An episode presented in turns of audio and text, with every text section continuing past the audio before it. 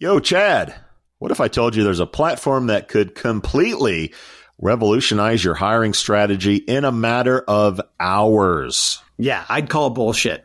Well, it's not bullshit with AI for jobs powered by our friends at This Way Global. Okay, I'm listening. Uh, while everyone else is fishing in the same old talent pools, AI for Jobs can source over 160 million diverse candidate profiles. This way Global has established unique partnerships with over 8,500 trusted diversity partners. So wait a minute. All of the hard on the ground work is already done. That's right, cowboy. You can discover 300 qualified candidates per job rec instantly. Wow. It's like having a candidate sourcing magic wand. Dude, if you had a magic wand, you would have Mexican pizzas all day. Mmm. Uh, stop distracting me, Sowash. AI for Jobs advanced matching algorithm analyzes past applicants using trillions of historical matching events and over 1600 data points. Now that is what AI should be doing, saving recruiters time on sourcing while they provide a white glove candidate experience.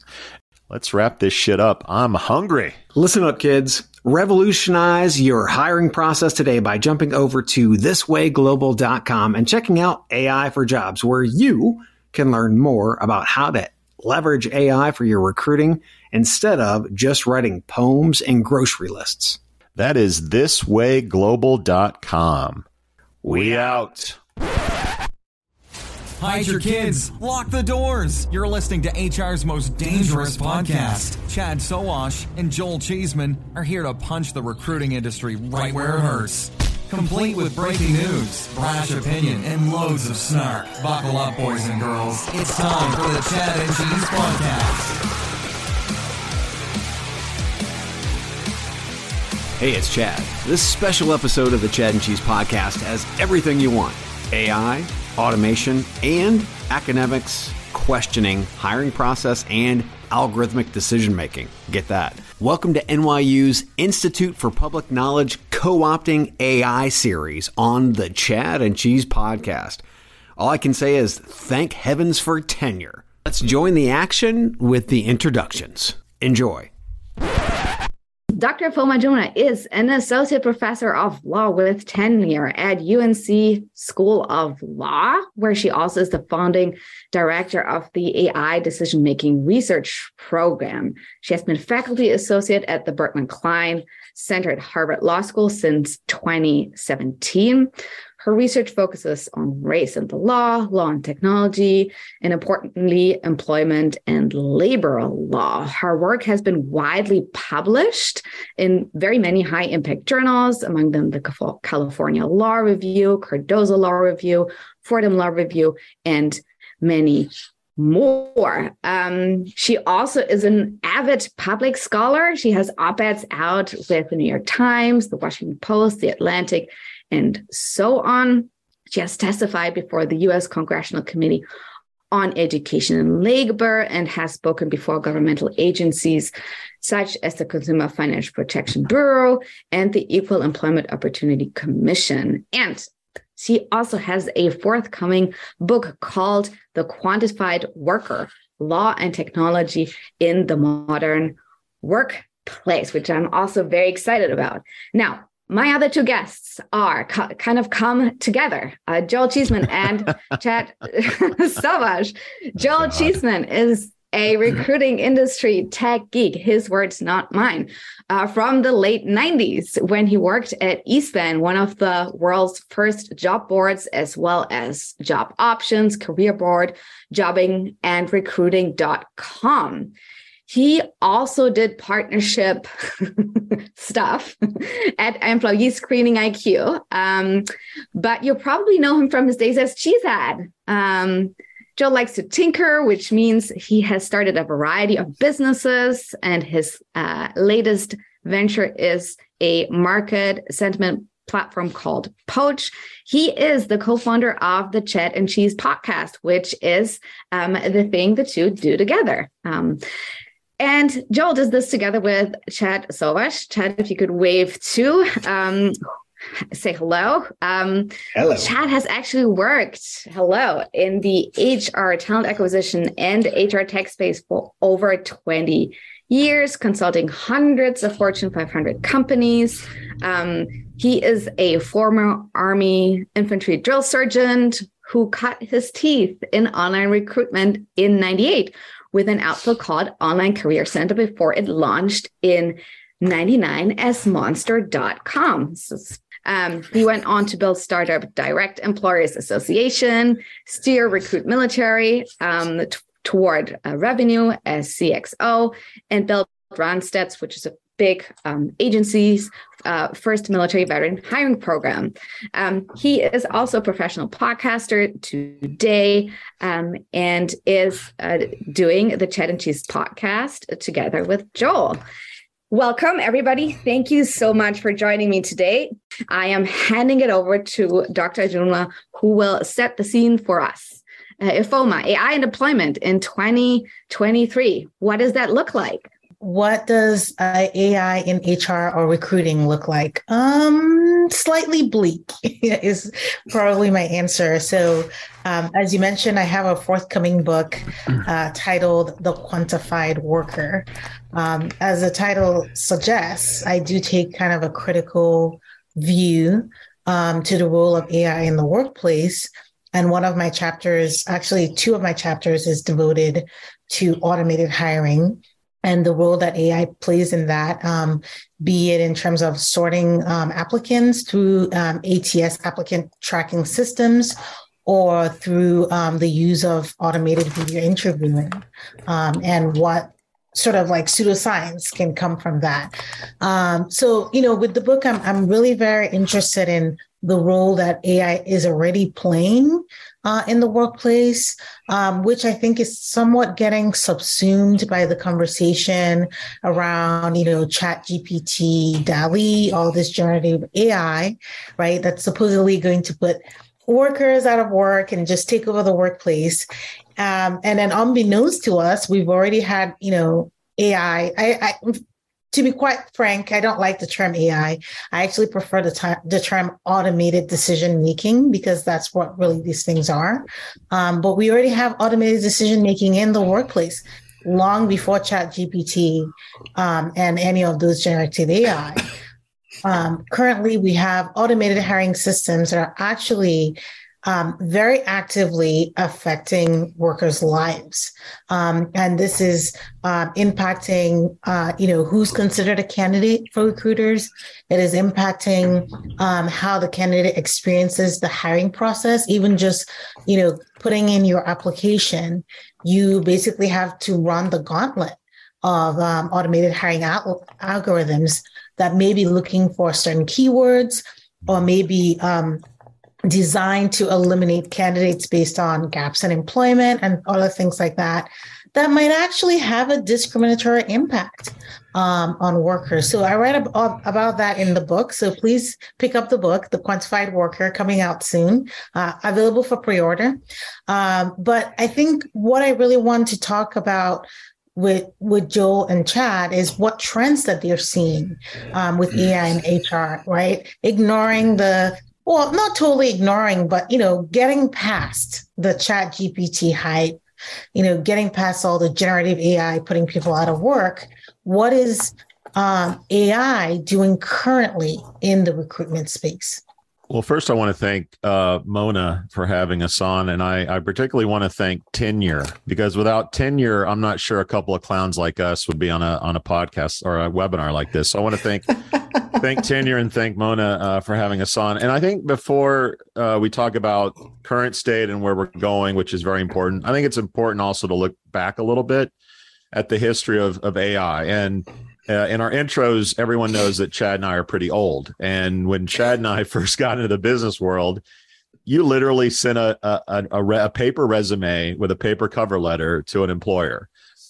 In that world, it's very hard to apply to many, many jobs. The internet changed that. The internet enabled people to shotgun their resume to literally thousands of employers. And when that happened, employers were like, oh, hell, how do we control the flow of all these resumes?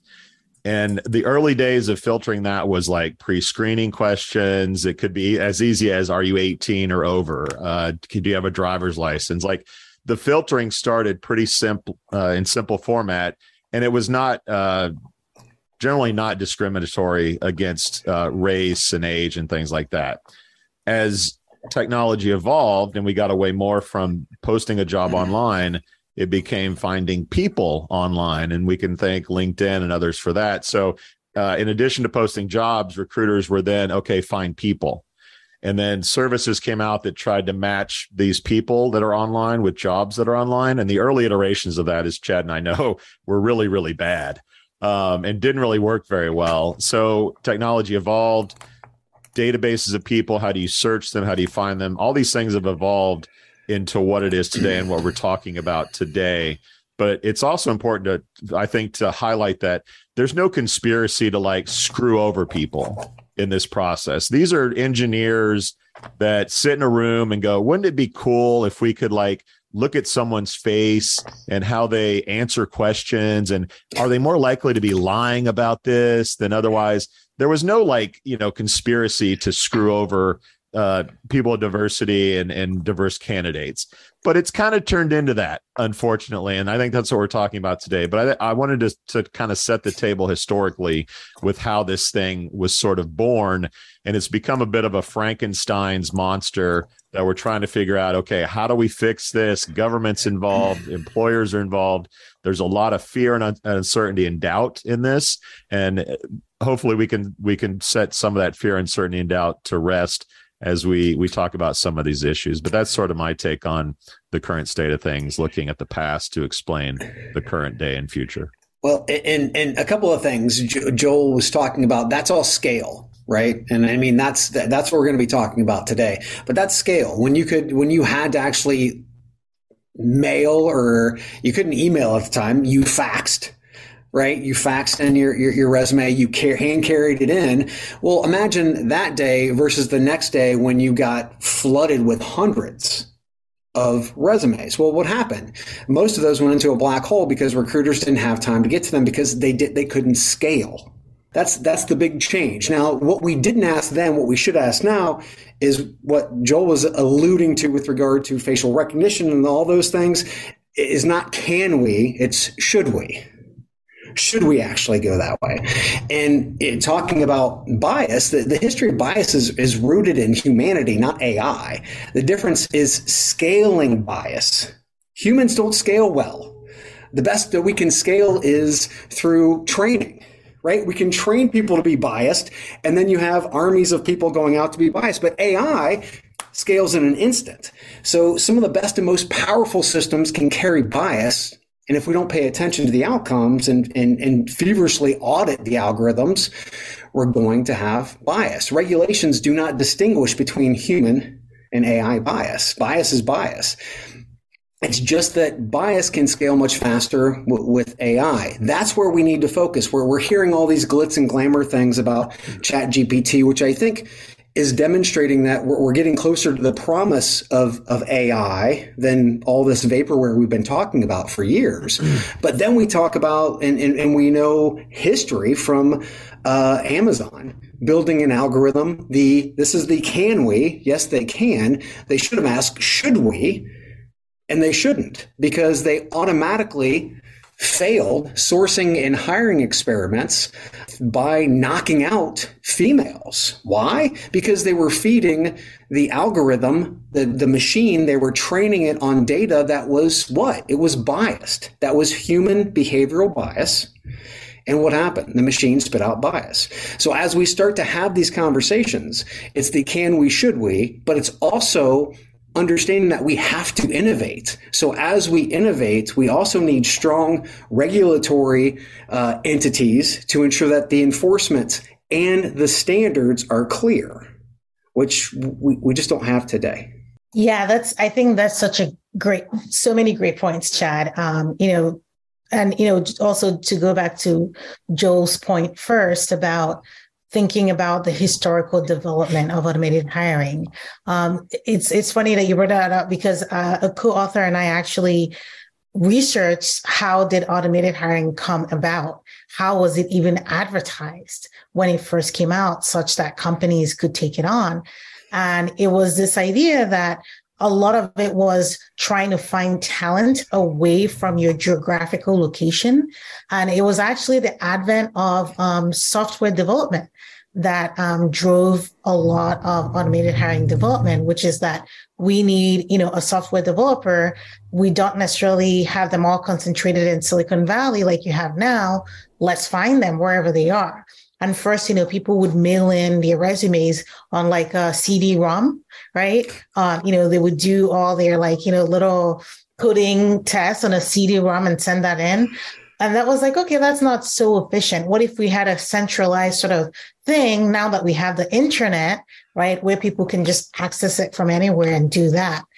Um, and then when the first automated hiring programs are being developed, to go to Chad's point, one of the slogans, right, one of the advertising slogans was clone your best worker right so just just sit and think about that slogan clone mm. your best worker. So automated hiring programs were never really meant to diversify the workplace, right? Which is somewhat how they're sort of viewed now or used now by a lot of corporations. They were really meant to replicate exactly what you already had. So you take your best, best worker and you clone them. So if you think about historical bias, right? Historical human bias, such as workplaces where women have been shut out, right? Workplaces where there are not really a lot of minorities. When you have an automated hiring program, then what you're doing is not so much eliminating the bias, right? As Chad mentioned, but you're actually exacerbating it because then you're just basically trying to clone your best workers. So unless you're very careful and thoughtful and deliberate, um, an automated hiring program is just going to come in and replicate bias and do it at scale. That's also important, as Chad mentioned, right?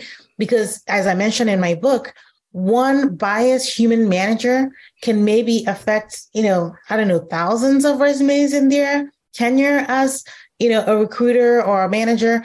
But a program, right, that's written in, in a way that's biased or trained in a way that results in, you know, bias getting encoded in can impact millions of people, right? It can impact millions of people.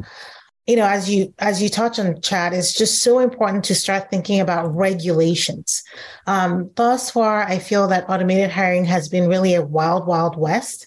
It's really anybody can create an automated hiring program, and we've seen this, right? I, th- I know you've seen this in industry and just make claims about what this automated hiring program can do. And a lot of the claims are about, oh, it'll just find you more diverse workers oh, it'll just create, you know, um, all these avenues of talent for you, right? A lot of it is snake oil, right? Um, and the question is, why is that? Why is that allowed to exist? Why do we not have regulations um, to curb, uh, you know, misuse of automated hiring? Acknowledging, right, that it can have its uses, like Joe mentioned before. It can't allow for this efficiency in finding talent, efficiency in applying, right? Efficiency for the applicant. But we need regulations. So my next question for you guys is I mean, I have I have my thoughts on what regulations should be in place, but as industry players, what are your thoughts about what in, regulations we need? So, I mean, any vendor that says that their tech is compliant and not biased should shouldn't be trusted right out of the gate because it's not the tech that's biased. I think I think we've we've we've already established that it's the humans driving the tech, meaning the developers, prospectively on the on the the vendor side, but also the hiring companies. As we take a look at regulations today, it's focused on outcomes, right? So we, and I don't think that changes. We, we have to, we have to take a look at outcomes. But again, we're scaling outcomes differently than we did just, just five, ten years ago. So being able to take a look at the frameworks that we currently have because know that we know that government doesn't, doesn't move as fast as technology and or business, that we can take some of those frameworks that already exist and, and they work and we just need to enforce them. Now, being able to move past that to you know some of the regulations uh, and, and standards around uh, auditing, like in, in New York City, uh, you know, I, I, believe their move forward is smart. It sends a signal, it sends a message, uh, but they are going to have to work toward ensuring that there are frameworks and standards in place so that companies aren't throwing their hands up in the air saying, mm. well, I don't know what to do. They, they, they do need direction. There's no question. Although the direction right now is current regulation and outcomes. I think ultimately there are going to be some features that are, that are going to have to be outlawed. I think automation with video, I don't know how that gets like rubber stamped approved. Like there there's so many pitfalls in that. So something like that, I could see like your your technology cannot do that. Now, um, other things like with people with disabilities that can't, you know, speak in a more fluid manner, like things that are gaps in speech can't be a feature that eliminates someone from getting to the next level of an interview. So to me, it's like ultimately certain features of the, of the tech that pre-screen or get someone to the actual human being interview are going to have to be outlawed. Many things in, in automation are great. Uh, you know, I I have a 16 year old son that that just got his first job, and I can tell you that applying through McDonald's with a conversational chat bot versus sending in a paper resume at your local Subway, the McDonald's experience is far better. Uh, and and there was no in terms of bias, it's like you pass the main the main stuff. We'll schedule an interview. You can manage all that with automation. That's great. But i think a lot of these core things that discriminate are going to have to be uh, illegal uh, outlawed and vendors won't be able to create those features and employers won't be able to leverage those features going forward. I think uh, we're seeing that a little bit on the local level. Uh, state level illinois has a great case with facial recognition, a company called HireVue that a lot of people know. Um, so these things are coming out at a state and local level, but eventually on a federal level, uh, these things are going to have to come into play. I think a real challenge, though, uh, is everyone's work from home. It's a global workplace. We're hiring people everywhere and then that creates a contractor versus an employee situation so are there are there loopholes around this or where you hire so again it, it becomes really complicated but here in the us i think there's going to have to be a, um, an effort to say look these features we're not we're not going to stand for it because they're discriminatory. I I so wholeheartedly agree. I'm I'm so glad you brought up the video interviewing uh, issue. Um, you know that's also something I, I write about in the book and in my research for that what I noted, you know, in speaking with people who had been subjected to it was just the great potential for um, accent discrimination, um, the great potential for the use of pseudoscience, where supposedly algorithms are able to accurately determine somebody's emotion or even determine somebody's like trustworthiness or if they're lying is just rife with um, all kinds of uh, potential abuses and known abuses. So I mm-hmm. just think that video interviewing, especially when purporting to read emotion or do facial analysis that it just has to be banned. Mm. But this also brings me to a point that Chad made, which is this idea of, you know, so in my book, I talk about ex ante versus ex post regulations. And so Ch- Chad touched upon like audits, right, as a type of ex post regulation, which is looking at outcomes, right? And seeing are these outcomes good? Are these outcomes something we want? And if they're not, um, you know, we need to change them or we need to change how we got to them. So that seems like it's very ex post where you've already launched the automated hiring. But I also want to push upon like we shouldn't forget ex ante regulations, right? And outright banning, right, is an ex ante regulations. Like we just know that's bad. We're just going to ban that. We're not going to try to do an audit. We're just not going to do automated video interviewing. But should we also be thinking about ex ante regulation in the form of design features? So, for example, one design feature that I'm proposing and I'm, you know, trying to push the EOC to mandate is the idea that you actually keep a record. So right now, automated hiring programs are not required to keep a record of all the applications, whether they pass, you know, through to be interviewed by an interviewer or not, a human interviewer and even the interview attempts. Uh, so I actually think we might need an ex ante regulation, which is the design of the automated hiring has to allow or actually mandate record keeping, where every person that applies, there's a record of that. And even failed applications, because with the research I was doing, I was finding that some automated hiring platforms, they were actually preventing people from completing the application. So they were already calling people even before they could uh, complete the application. So just to give you an example of that, I know it's hard to imagine. I try to, you know, as part of my research, fill out an application for a major retailer. This is a think major, huge, you know, clothes, groceries, everything in one place kind of retailer. And in the application, I, you know, pretended to be different types of people. And one type of person was somebody who has a limited amount of time to work per day. So somebody that could fit the profile of, say, a, a stay-at-home mother most of the time, like somebody that would need to pick up their kids from school at 12, you know, 2.30 or 3. Mm-hmm. So I put my availability from 9 to 2. What I found I could not actually complete the application, even though I had checked that I was applying for a part time position, right? And my availability was certainly enough for a part time position. I could not actually complete the application. The application just would not refresh till the next page until I checked that I had unlimited availability. Okay, so the, the question around that is is that is that a is that a technical issue from the vendor standpoint, or is that a, a, right. a corporate a corporate issue? Right? Because right. the company could be dictating that. There's a separation between vendor and and process right. and um, standard operating. But but, but the program is allowing that. The program has to be programmed to allow that. Right? Yeah. So yeah. should we have basically design mandates like you can't do certain X types of programs? Do you see what I'm saying? So whether it's a you know corporation mandating it or the vendor, if the vendor says we can't actually legally de- design that for you? you well, yeah, the the question for me is, I mean, yeah. so so first and foremost, that's what that's what audits are for, and that's what mm-hmm. being mm-hmm. that's what standards are for. So being able to to to actually point out where they're going awry with regard to standards, and you can't apply because at that point you don't become a candidate. You don't become a candidate, then you're not in the audit. You're not in the talent pool right? That's a step that you needed to take to be able to actually be quote unquote part of the record keeping process. So they were stopping that.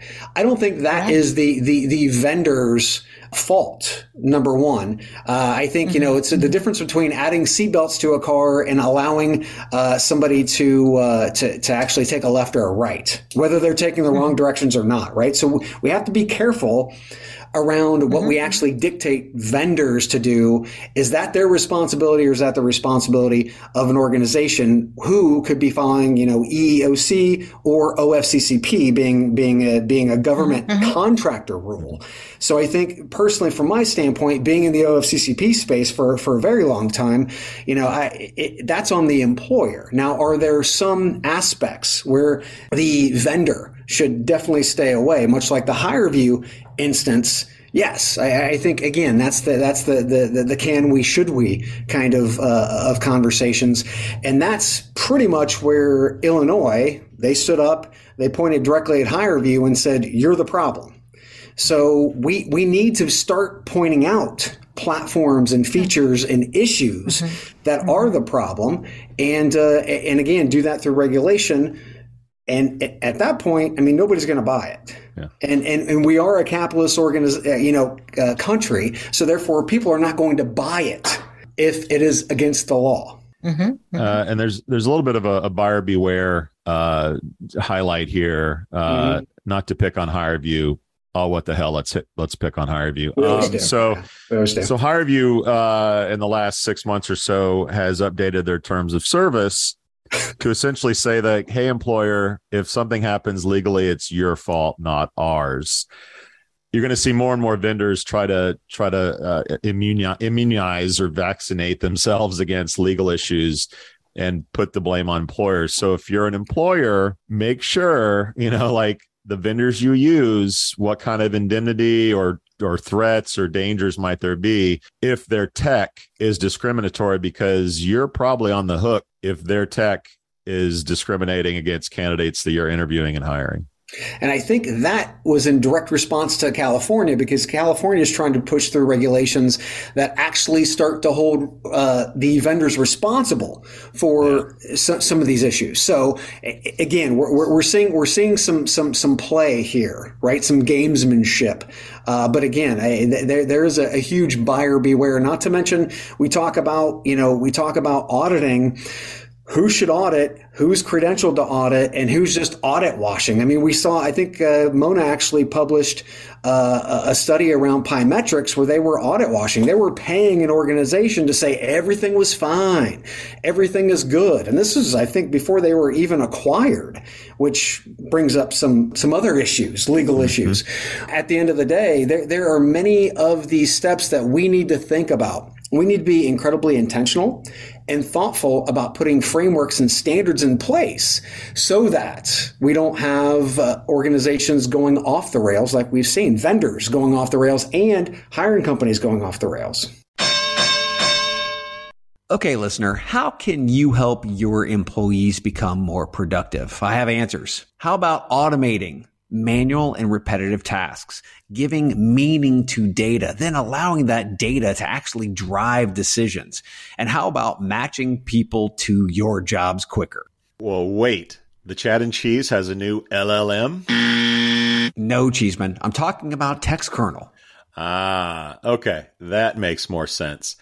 What I'm hearing is the groundbreaking concept of, wait for it, yeah, simplicity. seriously though, seriously, Textkernel cuts through the complexities like a tortilla chip through some hot nacho cheese. Oh my god, really? Nacho references already. Anyways.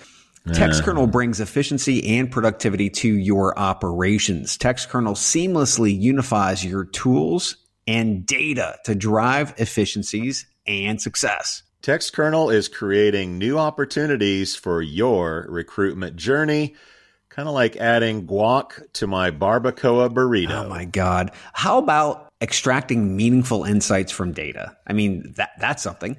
Swiftly matching yeah. people with jobs, automating repetitive tasks. Who knew such advanced concepts were even possible in the land of human resources? Uh, we did, Chad. We did. Dude, wrap it up. I'm a little hungry. Imagine that. Uh, okay, listener, Get ready to use today's tech to drive efficiencies and productivity. Visit textkernel.com. That's T E X T K E R N E L dot com. Mmm, nachos. Thank you for those um, contributions. I'm so glad that we kind of got to the juicy bits right away, which is regulation and enforcement of regulation. It's what um, we do. Yeah. So on that, on the kind of capital A audit question, um, you brought up kind of some very concrete issues um, and questions here. All three of you. Thank you for that. With colleagues from data science, journalism, and um, psychology, we actually conducted a stealth audit of two personality assessment tools that are used in the hiring space, Crystal and Humantic. And we found some instabilities in there that kind of show that these instruments are not really fit for purpose. For example, we found that one of the tools would predict a t- different personality type for the same person depending on whether the resume was uploaded as raw text or as PDF, for example. So, non job relevant kind of elements that skewed the result here. Now, that work was extremely cumbersome. It was interdisciplinary. I think that that is definitely needed, that we kind of have a not just a purely technical approach here and end up with a statement that says, oh, we just need to make the algorithm better. But there are reasons uh, behind the fact that some of these technologies can't work because they are snake oil, as uh, Ifeoma said. So that was a long process, and it um, was kind of a bootstrapped um, project. You know, there isn't necessarily funding available um, for that. And so my big question for the two of you is who how should we actually design that whole regulation enforcement process vis-a-vis audits? Who is gonna pay for what for that? We can all say we all need independent audits, we need stealth audits.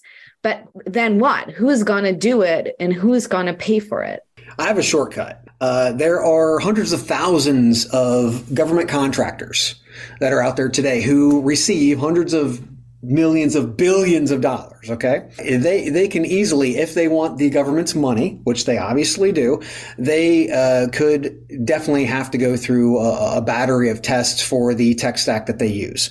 And uh, Ifeoma is actually talking about the the applicant tracking system er, earlier which is really a relic of, of of our past. We now work in a tech stack where there's more than just one piece piece of tech where before we just had an applicant tracking system. And that was our record keeping process. Today, we are much more advanced, and there are some incredibly powerful systems that are out there today that are, are stacked. You know, all the way from you know a, uh, uh, uh, programmatic outreach to to the chatbot application process that Joel talked about, dynamic screening, screening, matching, engagement. There's so many different things that that actually happen. What we need to do is we need to find easy ways to at least start the process and it's very simple. I'm a taxpayer. If you want my money, you have to go through those batteries, uh, the battery of tests to be able to get those hundreds of millions and or billions of dollars of contracts. That to me seems like the the easiest way forward to get to get this moving. The answer, Mona and, and Chad touched on this to all of your questions is money. Um, so when you look at they're probably you know employers are driven and technologies are created in large part because of supply and demand. And features are built because employers say we want that right? So if you create a system where an employer says i'm not going to buy your tech unless you've got the seal of approval from blank then that vendor is encouraged uh, if they want to stay in business to get that badge, whatever that looks like, in order to sell their product to employers. Now, does that badge come from a, a government agency? I prefer it not to. I'd prefer private companies to create an audit system that is approved by the government that then they can say, hey, we're going to run a fine tooth comb through your tech we're going to do an audit that's approved by the government, and we're going to give you our seal of approval that this is this is approved by the government agency or body that we've been audited ourselves by to provide this badge. If you created an ecosystem where the employer felt confident buying from the vendor, the vendor felt confident selling it because they've been audited by an approved auditor, then you've got a winner. Now, how we get there, somebody smarter than me is going to have to figure that out. But yeah. that's, I think, the environment that you have to create for everyone to be comfortable buying and selling products and services. It's our current process now for OFCCP and distribution of jobs. It's it's our current process. We set a standard. The OFCCP has education and enforcement. Then there is a layer of what Joel talked about. These these organizations who know what the standards are and they help the companies abide by the standards. It's it's something that we already have in place. So it's not recreating the wheel. It's a process methodology that we already have it's just new tech that we have to be able to to, to credential. Yeah, I I fully am so on board. Um, you know, especially and with the done. idea of certification. we're done. We're done. Um, it, it's so funny because I actually wrote a paper about this in 2020 about um, creating something called the Fair Automated Hiring Mark. Um, and this would be a certification. Um, and I likened it to like how, you know, you have, you know, certified green buildings. So it could be, uh, you know, like Joel mentioned, a third party you know, certifying that these um, automated hiring programs do meet, you know, the required standards of the EOC. Mm-hmm. Um, and, you know, I'm not sure that the EOC can't get involved. It, it, seems like you're very much against that, Joel. But in my paper, I'm more open ended. It could be the EOC actually getting involved and issuing the certification, or it could be a third party. I see pros and cons either way, right? So with with the EOC, obviously they are a government agency. They have a lot of other things on their plate as well, right? Um, with the third party, that's a new market, right? There's going to be people who will want to, you know, enter that market and provide that service but there's also the con of you know could it be co-opted right could we get you know certifications are not necessarily on the up and up right but I, I, tend to agree with you, Joel, that it is about money. So I don't think that most third party agencies will get away. Uh, I mean, third party, you know, certification programs would get away with certifying things that don't work because they will get found out, right? They're sooner or later. Yeah. And then yeah, exactly. And then no one will go with them. So yeah. that's that's exactly what I argued in my paper. So I tend to very much agree with you. I also see that audits are part of this process. So, you know, we had talked about audits to be as being like an, you know, ex post regulation, but I actually think it could be an ex ante regulation where you audit the, the algorithm or you audit the program before it's even launched. And that audit it's what is what allows it to be certified. Now, would I say that audit is enough? Would I say that's the only thing you have to do and then that's it? No. So in my paper, what I actually say is that even with the certification, the EOC should still mandate that the employer do internal audits, you know, on a sort of, you know, timely basis. I don't know what the time frame for would be. That's something, you know, they can work out, but that they are required to do these regular audits and also keep the results of the audits. Because then if there is a lawsuit, they would be required to provide the results of the audit. Let me yeah, let me hit you real quick on that one because I, I, don't think that being able to audit it before makes any sense because when we're talking about AI, it's all about the information the the algorithm's trained on. So if it's trained on nothing, then I mean it, you're really auditing nothing. You're auditing behavior. Again, the, the AI itself is not generally the problem. The Amazon's AI wasn't really generally the problem. It was the information mm-hmm. that was fed into it. So the machine is what it's fed. It's what it learns, right? So right, but there's but there are training. There are training models out there you can use. So right now, there's been a big move, right, for like training models to be made available. Um, you know, on a on an open source basis. Yeah. So there are lots of training data that can be used for audits. Mm-hmm. Now, will it be specific to perhaps you know the the specific corporation? No right? Mm-hmm. So that's why I say that first audit can't be the you know be all and end all right the individual uh you know specific corporation still has to do the have to do the internal audits because then they're using their own specific data but i still believe that you can audit the program before it's launched just using all the training data that's out there free of charge it's going to be an entirely different animal uh, the, data that it's trained sure. against, right? Possible, so, so it's, it's taken us 49 minutes to get to Chat GPT. Chat GPT uh, could, could actually be an entirely different animal if it was trained sure. on current data. I, I understand sure. what you're saying from a basic philosophy standpoint, but to be quite frank, it can grow into uh, it, using those those standards moving forward, the, the, the biggest point of audit for me is after it starts eating that data. Sure, but even using the chat GPT example, not to be, you know, pedantic, you're seeing the problems already, right? Okay. Because what is chat GPT right now, if not basically a huge audit, right? We're like basically everybody using chat GPT is beta testing for them right? They're doing the yeah. audits for that right now. So you have all this like wide variety of data and you're still seeing problems. Different types of problems right? Depending on who you know is interacting with chat gpt and what type of data they're putting in but you are seeing the genres of problems already. So i think i think that's useful. I think that's useful Anyway. So before we go down further, the chat GPT rabbit hole, um, just another call to the yeah. audience that um, we'll be starting to ask some audience questions um, very soon. So um, feel free to drop them into the Q&A uh, box to the right of your screen. Um, I want to shift gears just a little bit and talk a little bit more about the HR tech industry per se. Um, we kind of, you know, have very concrete ideas about regulation, uh, how this could be done, who should pay for it. But as people who are not in that sector, in that industry, it would be very useful to understand like what does that sector look like? Who is who are the players? What are the specific tools, especially the quote unquote AI driven tools that are out there? And what are the tools that recruiters really like to latch onto? Because I know there are some that they're just being mandated to use and others that they really love.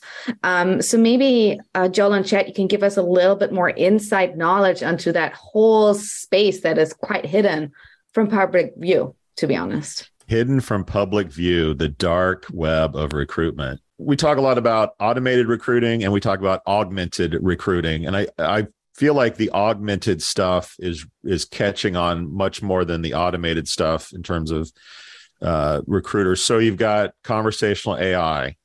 Okay, you know, basic questions, 24 hours a day, ask a chat bot on your phone or on whatever career site you're on like that's embraced. Conversational AI um, is not going anywhere. Um, scheduling, automated scheduling, right? Scheduling is a pain in the butt. So if you can augment that for a recruiter, like that's going to be popular. So you have companies like GoodTime. Most most chatbots or conversational AI solutions have scheduling as well, uh, that people can control that. Um, the other one I think is is probably like sourcing. In other words, we have a huge database of people. Here's my job now go find me people who qualify for that job. And the augmentation or the the, the robot says okay here's everyone in, in, this database that we think you should be talking to or recruiting. So those those kinds of three things or anything that is a real pain in the butt or time consuming is being replaced and embraced by recruiters from my perspective. Yeah, and my, my favorite, and I think has the most promise, is that uh, companies today spend hundreds of millions of dollars on recruitment marketing alone, and that's just push pushing jobs out to be able to pull people in, right? Well, then they build these candidate databases that that we call them the black hole, where candidates go. Well, they've got these amazing matching technologies that give you an opportunity to use that database that you've spent all that money on to be able to draw those individuals back in to apply for like positions or positions that they could prospectively be more qualified for. So there's a lot of heavy lifting for that. That's just an invite, right? And that's something that uh, is is a lot of heavy lifting from a data standpoint. But if you have the the behavior of the candidates and you have their their past and you know what jobs they meet the requirements for that's an easy match just to invite them back to apply for uh, another job uh, there are some my favorites in and i mean we we obviously you know with the chat and cheese podcast we have we have sponsors. But uh, but my favorites i mean you're talking about programmatic job distribution. Uh, you're talking about matching. You're talking about uh, conversational ai so the, the, the thing that I think that Chat GPT is is brought to us is first and foremost demonstrating that the promise of AI is finally meeting today, right? We've been seeing vaporware for years, and, and vaporware is pretty much just the promise that just what never never came true. Today, I think the promise is starting to come true with with some of these products, uh, and now that that's pretty powerful and then being able to have transparency which ChatGPT provides. If we see more of that from our industry and recruiting and, and outsourcing and, and, all these things, then I think, you know, we aren't trying to look into a black box. We have more transparency and we understand what's happening and how it's a part of the process itself. Because to be quite frank, building a tech stack for most talent acquisition professionals is like trigonometry, for goodness yeah. sakes. Yeah, I feel it, it's it's a hard question to answer because there are so many providers. It's not like the days where where do I post my job to make sure everyone in the U.S. can get it? Like, we'll go to Monster, go to Career, Career Builder. Mm-hmm. I mean, your best your best tool is either a, a really good agency, a recruitment ad agency that knows these tools, or go to a G2 or go to a product hunt, look at reviews, ask ask your colleagues on LinkedIn who they use. Um, it's really dependent upon your needs, your location, what you're hiring for. Like there are so many variables. It's a hard question to ask or answer. Uh, and Chad and I get that question all the time. Like, who should we use to to solve all of our problems? And unfortunately, there's no silver bullet that we can recommend that everyone can just get on easy street uh, with their recruiting automation tools. Apropos um, silver bullet. I'm going to ask a question that I get often uh, when I'm being, you know, asked about my own research on this topic, which is um, how do you trick the system as a candidate? And that's also something that, of course, is interesting for our students. If I was laughing, uh, we get that question. You know, how do I tweak my CV? We have this kind of urban myth of oh you just put the keyword words in white font on your cv and then the system picks it up and pushes you up on the ranking. So i hear kind of these myths and then when i interview recruiters and sourcers for my research they kind of categorically deny that that's even a thing and say like absolutely not. You cannot trick the system and you cannot trick me. And i'm so curious to hear your responses to kind of that whole space that whole question candidates but, and ai it, it's funny that how you much say time the, do you have? The white text. How yeah, much time is left? It's funny. It's funny you say the white text because that's like circa 1998. SEO, yeah. yeah. that was. I mean, that was one of the things that we were doing. It was all keyword search back then. Meta tags. It was. It was all, and, and we were. Te- we, I mean, we were actually teaching. Um, we were teaching employers how to HTML some of those keywords at the bottom of their job descriptions as well so that they would rank higher. So, I mean, it was happening on both sides and it will continue to happen on both sides. So the, the gaming, and we talk about ghosting and how, you know, uh, candidates ghost employers. Well, they ghost employers because employers ghosted them first, right? It's, it's a learned behavior. So I think for, for me, the, the one that's, that, that's hardest for me to believe is, is, you know, the, the, the psychobabble that happens out there and all these pseudoscience sciences, which, you know, I call psychobabble in most cases, because I can go through and answer questions differently as I think they want me to answer them to, to try to trick the system into what I think they want versus who I really am. Right. And, and not to mention, I mean, if you take a look at a lot of the data that's out there, uh, you know, females won't apply for jobs unless they are more qualified, 100% qualified or even more versus men who could be like 20% qualified and we don't care. It's like, ah, I can do the job. Right. So it's like, how do that's almost like tricking the system itself. I see what the requirements are, but I'm going to go ahead and just push past that and, and, and click on apply because yeah. I, I, think I'm qualified for the job, whether they think I am or not. So it's been happening. And as Joel has said, there are so many different ways for a candidate to trick the system, but there's also even more ways for the employers to trick the system. I love this question because we talk so much about employment tools that are automated. The job seekers have automated tools too. Uh, but to get to get to the tricking your resume question. Yes those white you know white text on white background that's really uh, that's don't do that. However there are some really sound seo strategies that you should still be using like a good title a good you know like a structure. Like this is for real. Robots that are that are scraping your resume are dumb. Make it easy as hell for a robot to read your resume. So like go to Google Docs or wherever, like get the most basic formatted resume and use that as your resume. Don't get fancy with columns or images or oh, graphs or that'll break like it. Straight text, man. Make it as simple. Like imagine a robot is reading your resume. Make it as easy as possible to get your content. Now back to some of the other stuff that you were talking about. Um, we had a story that we talked about on our podcast recently about an agency, an ad agency who uh, vetted candidates for a job, a copywriter. And the copywriter answered every question with Chat GPT. So they actually didn't even answer on their own.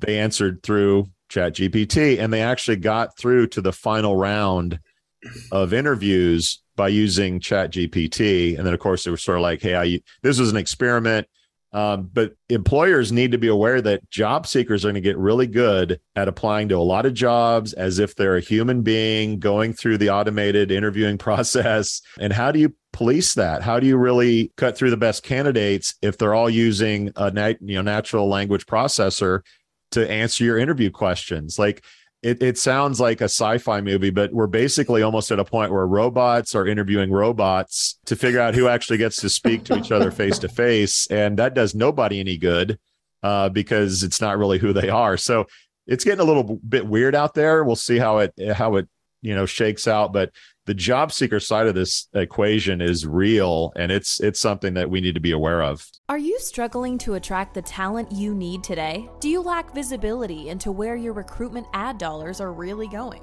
There's a better way. Acquire ROI is a programmatic job advertising platform built to optimize your budget and supercharge hiring. Acquire ROI automatically manages and measures recruitment ads across job boards so you can allocate your budget based on insights, not hunches. Get to quality candidates faster and cost effectively scale hiring across roles, all while gaining complete visibility and control over your recruitment marketing investments. Say goodbye to manual guesswork, inconsistent performance performance and wasted spending. And hello to optimized automated campaigns that produce qualified applicants. At Acquire ROI, we make job advertising easy. Visit us at acquireroi.com and start transforming your talent acquisition today. And Mona, from, from the the experiment that that uh, you talked about earlier, where a PDF versus Word documents, some parsers will get broken with PDF documents. Yeah. So therefore, you will get different results if you're using a PDF versus Word.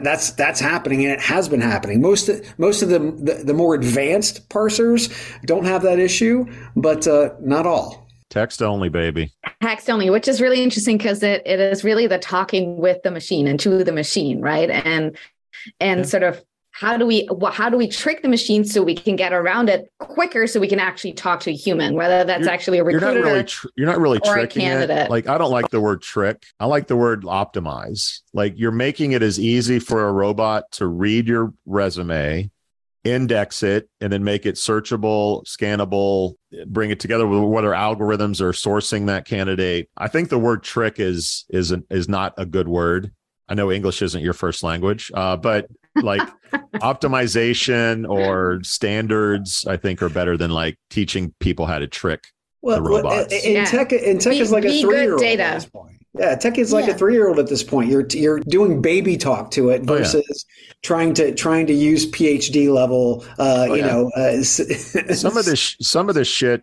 I don't know if I can cuss or not on this webinar, but some of this stuff is homemade. Like the, some of these recruiters are like hackers, self taught programmers and they're making up their own stuff. So like that's super simple. So yeah, make make sure your resume is as simple as possible, kids. Be good data. Um, I want to take the last 10 minutes that we have together to bring in the audience who have been extremely active actually in the Q&A. We have a ton of questions. So I'm going to um, throw specific questions to one of you. So um, I'm going to start with, with one that I find really interesting. Um, actually says that focus has been on AI and hiring, but should we pay more attention to AI in the firing process? Ifeoma, I think that one is for you. Yes. So I'm so glad somebody asked that. Actually, I I have been looking at that and been thinking to write a paper on that. Um, here is the problem from a legal standpoint. Um, you have more recourses when you are not hired and you should have been hired than when you've already been hired and then fired, as long as you were not fired for a, an explicitly discriminatory reason. Uh, so, just to simplify that, most of the US is employment at will. So, it means you can be fired for any reason, as long as it's not about your race, your gender, you know, your religion, right? So, it's a little more tricky for workers to basically have recourse when they're fired by algorithm as I'm I'm call, I'm calling my paper firing by algorithm. So so it's really comes down to well okay like maybe you're not going to be able to get your job back if you're fired by algorithm but should there still be some sort of regulation about treating humans that way right um, do humans deserve um, some sort of explanation, some sort of human contact when they're getting fired? I think so, right?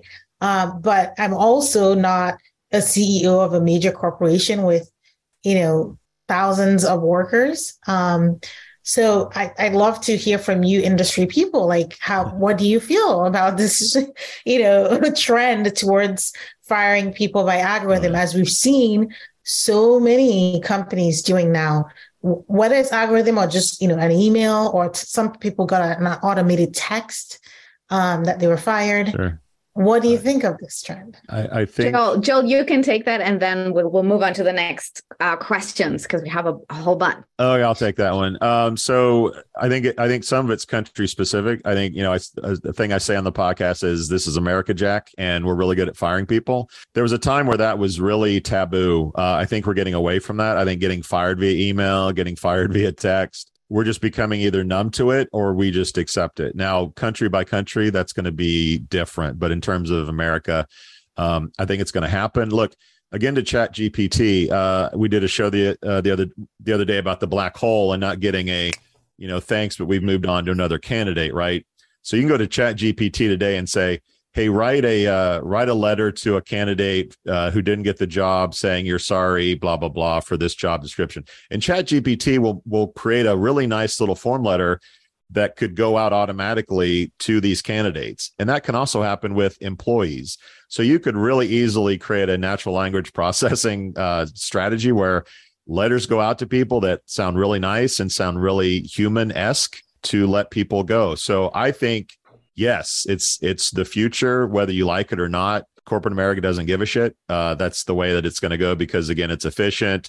You don't have to have the the uncomfortable conversation face to face about thanks for playing, but we're moving on. That it's going to be automated as well, and people will just take it like most of the things that they take in the workforce. Thank you for that. I think we should have a whole co-opting on that on that one. Maybe maybe later in the semester. Um, I'm going to move us on, and I'm going to combine two questions. Um, from Sig Silberman and Heather Moffat. And so it sounds like in five to 10 years, we should be expected to see a lot of technical standards from bodies such as ISO, ANSI, NIST, IEEE to become important in this space. So question is, is that plausible? And I'm going to tag on Heather's question, um, who's asking what if there was a sample data set that could be used by this standards body? Wouldn't companies feel more confident running through this to ensure no adverse impact prior to launch uh, and help um, with the adoption of these technologies? Chad, this one's for you.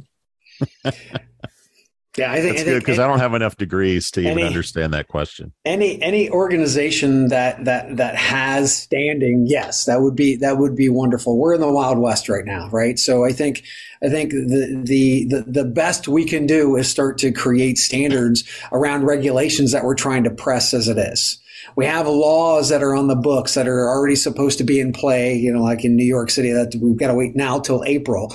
Again, these are signals and companies should be taking these signals, but also the vendors who already do compliance audits and those types of things should also be taking these signals in building their their their own somewhat standards and, and working with local, state, and federal governments to be able to apply them. If they have, you know, IEEE or what have you to to to, to back them, that is that is wonderful. I think those types of partnerships make sense. Thank you for that. Um, I'm going to combine a couple of questions on sort of audits, and I know FOMA has sort of one she wanted to tag on here as well. So Jihao Chen, um, who I, am glad to see in the audience, um, is saying um, that all of you brought up the ex ante auditing as possible re- uh, requirement for employment AI. Um, those are not only possible, but exist in other verticals, such as consumer finance.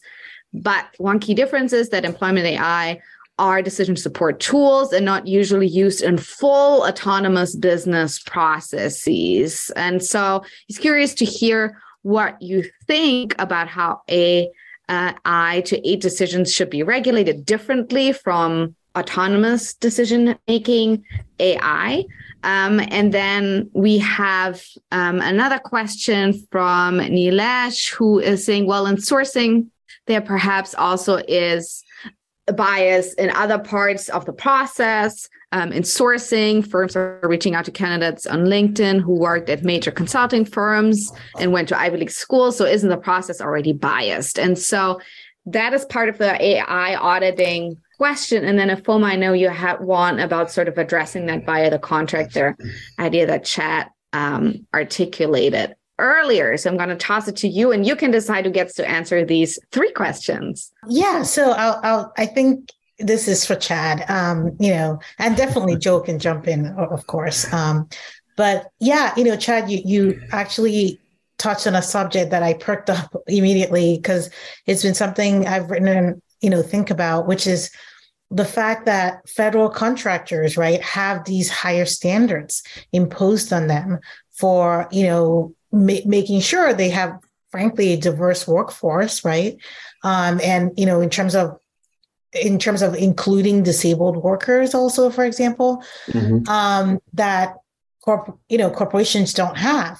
And you mentioned that this could be kind of a start right for regulations and maybe for audits. Um, and i just wanted you to touch ab- about that on that a little bit more because i think we're still sort of struggling with the idea of what would be a meaningful audit what would it actually look like? So for other industries like the financial industries, we have Sarbanes Oxley that lays out here's what your audit needs to look like, right? Mm-hmm. We now have established industries of auditors. They actually are certified auditors, right? That will come and do the audits. Um, but we don't have that yet um, in the automated hiring space.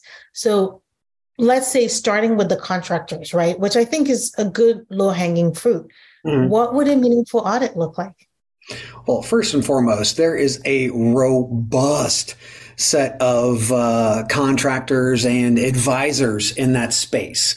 Uh, so if they're not already putting together uh, solutions for this, I would be surprised. Uh, because uh, obviously, you know, uh, when, when you're talking about OFCCP, you're talking about, you know, 503 with uh, individuals with disabilities, you're talking about VEVRAA, veterans hiring, you're talking about the whole scale of, you know, diversity and, and things that you have to do as a federal contractor. And once again, these are these are higher requirements because you are taking money from the federal government. So the federal government wants to ensure that you're meeting these higher standards. So again, I think this is very simple and could be, you know, pretty much, pretty much, uh, along with, uh, OFCCP regulations. Uh, the thing is, they have to, and this is one of the things that EEOC did not do in their in their last uh, in their last webinar. They did not bring vendors on. They did not bring practitioners on. They had only academia. That is that is literally a tenth of what they needed because the work happens with vendors and practitioners mainly. Academia is there for as advisors, and I think that is amazing. Research, advice, those types of things. But we need to ensure that we pull the community together and we have a vehicle in which to do that. And it's and the vehicle is money, and that money is government contracts. So I really believe we could pull that together. Uh, and again, that that could be a, a part of OFCCP and the current standards and outcomes that that they have to abide by. There will be additional work that has to be done around trying to understand how these outcomes happened from the scaling of an algorithm, but you still know what the outcome is. This is not something that we don't already see because the hiring is there, the talent pool is there. All of that is is the same. Nothing's changed. So now all we have to do is dig into the algorithm to understand where it's going wrong. Thank you for that. We are at time, so I want to ask my kind of closing question to all three of you. Joel, I'm going to start with you. Where do you see this space in five years? This space being recruiting or the AI, AI and recruiting, AI and recruiting. Yeah, it's and, uh, it's it's going to happen. I, I, think the guardrails, safety nets, whatever metaphor you want to use, uh, are going to be put in place because there's simply too much money to be made slash saved in automating uh, the recruiting process. Even now, we're seeing you know companies that are laying off thousands of people. Recruiters and HR professionals are part of those layoffs. They're not being brought back, or they're being being brought back back as contractors more than people would thought. And most people are looking for these automated tools, these platforms to manage everything from recruiting to payroll to onboarding to offboarding. Like everyone's looking for technology to save money and, and create efficiencies around this. So it's it's going to happen. The legal s, the issues around biases, they might not all get worked out, but they'll get worked out to a point where people aren't afraid to buy services and create new companies and sell services. Like there'll be guardrails created, uh, and this thing, this this this space will be off to the races in terms of AI. Mm, thank you for that, Chad. Recruiting, you know, also known as talent acquisition in our space, is, is, is literally the beating heart of every company. No product or service is ideated, developed, sold, serviced, or customer retained while it's opened without the actual talent that is acquired through recruiting. It d- doesn't exist. So, but it's incredibly underfunded, much like Joel had said. Mm. So being underfunded means you're flooded with tasks and many of those tasks can be carried out by, you know, uh, robotic process automation or AI. Those tasks, I think within the next five years, at least 70% of those tasks, we will see more augmented recruiters where 70% of their tasks are actually part of RPA or AI. And then those individuals, depending on the organization and their care for the candidates, will, will actually use their people to be more human. Today, recruiters can't be as human because they're doing all these stupid little tasks. Mm-hmm. If you give them their time back so that they can actually give it to the candidates and they can be more human, then we can put the, the, the human back in human resources. Mm-hmm. By the way, imagine great, imagine imagine a world where uh, you apply to a job at uh, Tesla and Elon Musk is actually the one interviewing you on your on your screen for a job at up. Tesla. I mean, hang up. Yes, politics aside, however you feel about Elon, but like we're going to a world where video of a human and an actual human, you can't really tell the difference. Uh, and Elon will speak different languages based on where you're where you're located in the world. Um, this is this is the where we're going. Five years is a long time with the, how fast the tech is going. I think uh, you'll be you'll be gobsmacked by what it looks like. I'll give you a great example. Mm-hmm. We have we have a podcast that we put out in English, and we and we have had our voices cloned, Joel's voice and my voice cloned. It is now also in four other language: German, French, Spanish, and Portuguese, the AI has translated and cloned our voices in those different languages. Yeah, all it needs is the text. I will, I will, I will audit the German one. Um, but I'm gonna toss it out. I'm gonna toss it exactly. over to Foma for the last word before I close it off. We're a little over time already. Yeah, I mean, I, I really can't add too much more. Just to say that I I do concur with this idea of a move towards more augmented decision making, um, rather than really some sort of a wholesale like transition to AI.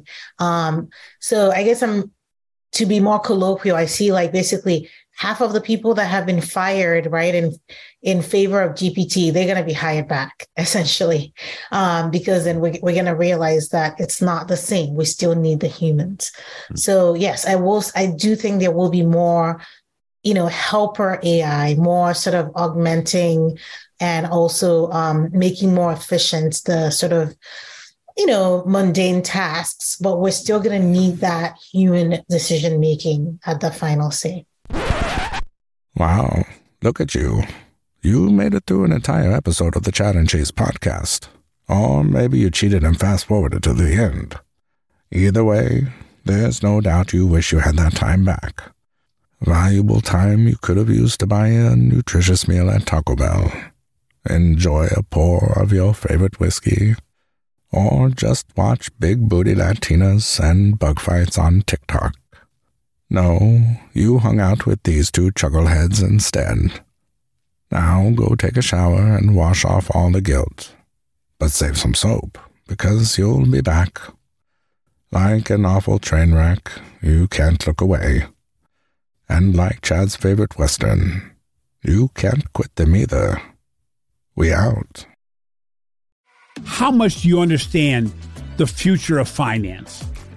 I'm Jim Marous, a top 10 banking influencer and host of the podcast Banking Transformed, where we dive deeply into the rapidly evolving world of banking and financial technology.